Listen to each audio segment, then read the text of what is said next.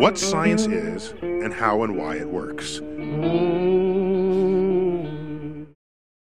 Как бы вы описали свою личность? Может, вы дружелюбный, креативный, чудаковатый, возможно, вы нервный, застенчивый или общительный? А вас когда-нибудь называли сангвинником Акапха или не знающим страха? Древнегреческий врач Гиппократ считал, что личность зависит от четырех жидкостей в теле. И вы — это вы из-за того, в каком соотношении находятся лимфа, кровь, желтая и черная желчь. Согласно традиционной китайской медицине, личность формируется пятью элементами — землей, ветром, водой, металлом и огнем. Адепты традиционной традиционной аюрведической медицины видят в людях различные комбинации первичных жизненных сил, которые называются доши. Фрейд считал, что отчасти личность — это результат внутренней борьбы, и зависит она от того, что победит — ид, эго или суперэго. А психолог-гуманист Абрахам Маслоу предположил, что успешное восхождение по иерархической пирамиде потребностей и есть ключ к самоактуализации. И, само собой, можно пройти тесты BuzzFeed и узнать, какой вы пират, шрифт, бутерброд или кто вы из Гарри Поттера. Но я бы не стал относиться к этому серьезно. Иными словами, Веками люди с незапамятных времен пытаются ввести какой-нибудь способ классификации. И не важно, что вам лично больше нравится — эго, желчь, вода с огнем или души, к описанию и оценке личности есть много подходов. Все эти теории, годы исследований, выкуренные сигары, расшифровка чернильных пятен и фанаты, которые не могут договориться, кто они, Люк или Леа, все это сводится к одному вопросу. Как измерить личность?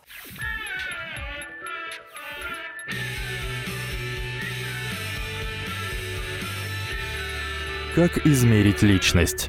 В прошлом выпуске мы обсуждали, как началась разработка изучения личности через выявление различий в характеристиках и наблюдение за тем, как они объединяются в мыслящем и чувствующем живом человеке. Первые теоретики психоанализа и гуманисты предлагали различные теории личности, но современные психологи указывают на отсутствие в них измеримых критериев. Нельзя перевести в цифры ассоциации с кляксами или степень фиксации в оральной фазе. Необходимость в эмпирическом подходе породила популярные в 20 веке веке теории. Теорию черт и социально-когнитивную теорию. Теория черт сосредоточена не на длительном влиянии бессознательного или упущенных возможностях детства. Вместо этого она предлагает определять личность через устойчивые паттерны поведения и осознанные мотивации. Легенда гласит, что все началось в 1919 году с визита молодого американского психолога Гордона Олпорта к самому Фрейду. Олпорт рассказал, как во время поездки на поезде он встретил зацикленного на чистоте мальчика, который отказывался сидеть с кем-то рядом и ни к чему не прикасался. Олпорту стало любопытно, может, мать мальчика страдает фобией грязи, и она передалась ему. Ну, в общем, он рассказал эту историю, а в конце Фрейд смотрит на него и говорит,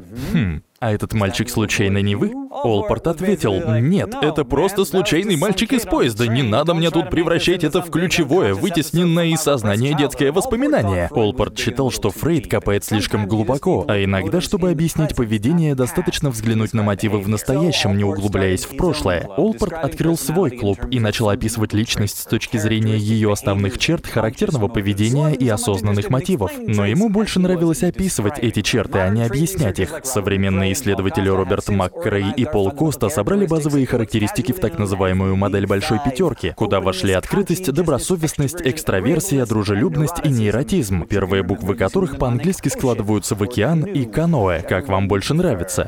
У каждой из черт есть свой диапазон. Например, ваша степень открытости может варьироваться от абсолютной и полной до невозможности жить без того, чтобы точно следовать установленному порядку. Добросовестность простирается от импульсивности и беззаботности до аккуратности и дисциплины. Человек с высоким уровнем экстраверсии общителен, а с низким застенчив и осторожен. Очень дружелюбный человек всегда готов помочь, а его противоположность может быть подозрительным и неконтактным. Что до нейротизма, эмоционально устойчивый человек спокоен и надежен, а менее устойчивый тип зачастую тревожен, ненадежен и полон жалости к себе. Что важно, предполагается, что по этим чертам можно потенциально предсказать поведение и реакцию. Так, интроверту будет комфортнее общаться по электронной почте, а дружелюбный человек охотнее согласится помочь соседу передвинуть диван, в отличие от подозрительного типа, который подглядывает из окна. У взрослых эти черты в основном стабильны, но способны проявляться сильнее или слабее, если того требуют обстоятельства. И стеснительный человек в определенной ситуации может затянуть в караоке песню Элвиса. Личностные черты лучше опишут общий стиль поведения, чем поведение в конкретной ситуации. Согласно исследованиям, некоторые черты, например, нейротизм, предсказывают поведение лучше, чем другие. Упомянутая Эта гибкость, присущая нам всем, подводит нас к четвертой теории личности — социально-когнитивной. Первым ее высказал наш избивший куклу Бобо друг Альфред Бандура. Особое внимание в ней уделено взаимодействию черт и социального контекста. Бандура заметил, что мы часто перенимаем поведение, наблюдая за окружающими. Это социальная часть уровня, а наши размышления о том, как общение с другими людьми влияет на наше поведение, когнитивное. То есть поведение человека определяется им самим и ситуацией, в которой он находится.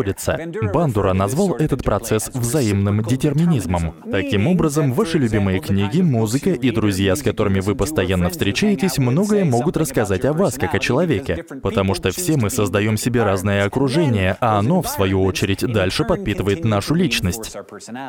Поэтому если Бернис относится к тревожно-мнительному типу и без ума от Шерлока Холмса, то в потенциально опасных ситуациях она будет чрезвычайно осторожна. Но чем больше она привыкает так относиться к миру, тем она тревожнее и мнительнее. Таким образом, мы одновременно и создатели, и творение той ситуации, которой себя окружаем. И поэтому один из ключевых параметров личности для этой теории — чувство личного контроля. Иначе говоря, до какой степени, по вашим ощущениям, вы контролируете внешние события. Те, кто считает, что контролируют свою жизнь или же сами творят свою удачу, обладают внутренним локусом контроля. А у тех, кто чувствует, будто ими руководят некие внешние силы, локус контроля внешний. Но говорим ли мы о контроле в противовес беспомощности, интроверсии в сравнении с экстраверсией, спокойствии или тревоге, каждая из этих характеристик позволяет тестировать и оценивать личность по своим отдельным критериям. Я уже рассказывал, как Герман Роршах добывал информацию о личности с помощью чернильных пятен, и о том, как Фрейд толковал сновидения, и как они с Юнгом были без ума от метода свободных ассоциаций, но множество теоретиков, принадлежащих к психодинамической школе, берущей свое начало в учении Фрейда и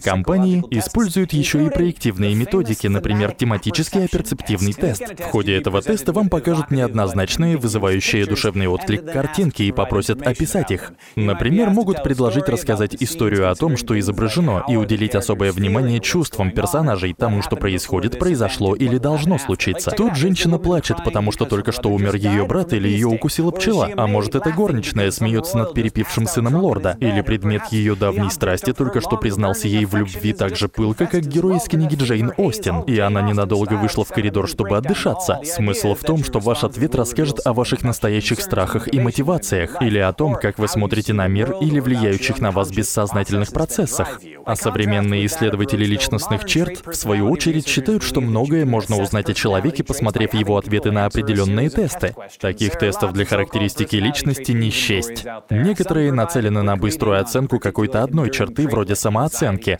а некоторые охватывают широкий спектр, вроде той самой большой пятерки, такие как индикатор типов личности Майер-Брикс, в котором много вопросов, предполагающих ответы правда-ложь, да-нет. Например, вам нравится быть в центре внимания? Легко ли вам сочувствовать окружающим? Ставите ли вы справедливость выше милосердия? Но, пожалуй, Миннесотский многоаспектный личностный опросник — самый популярный личностный тест. В последней версии 567 вопросов с ответами «да», «нет».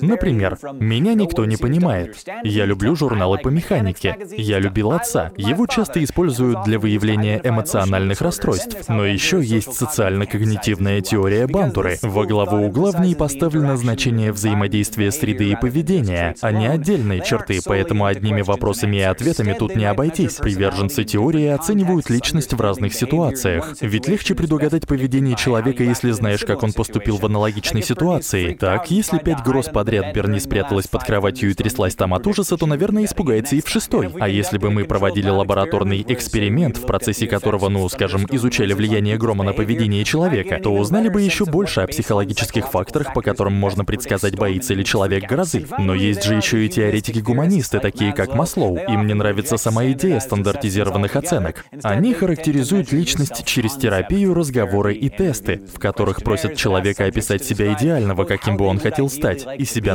настоящего. Чем ближе я настоящий и я идеальный, тем позитивнее представление человека о себе. И это вновь подводит нас к краеугольному вопросу. Кто или что такое я?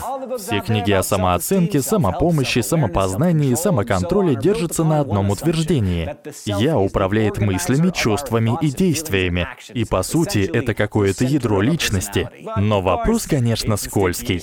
Можно смотреть на себя через призму вероятного «я», в котором объединяются идеальный, безумно привлекательный, умный и успешный «я», и тот «я», которым страшно становиться, безработный, одинокий и катящийся по наклонной. Такой баланс из лучших и худших возможностей ведет нас по жизни. Но нельзя забывать о влиянии среды, детства, культуры и всего остального. Я уже не говорю о биологии, которой мы сегодня не касались.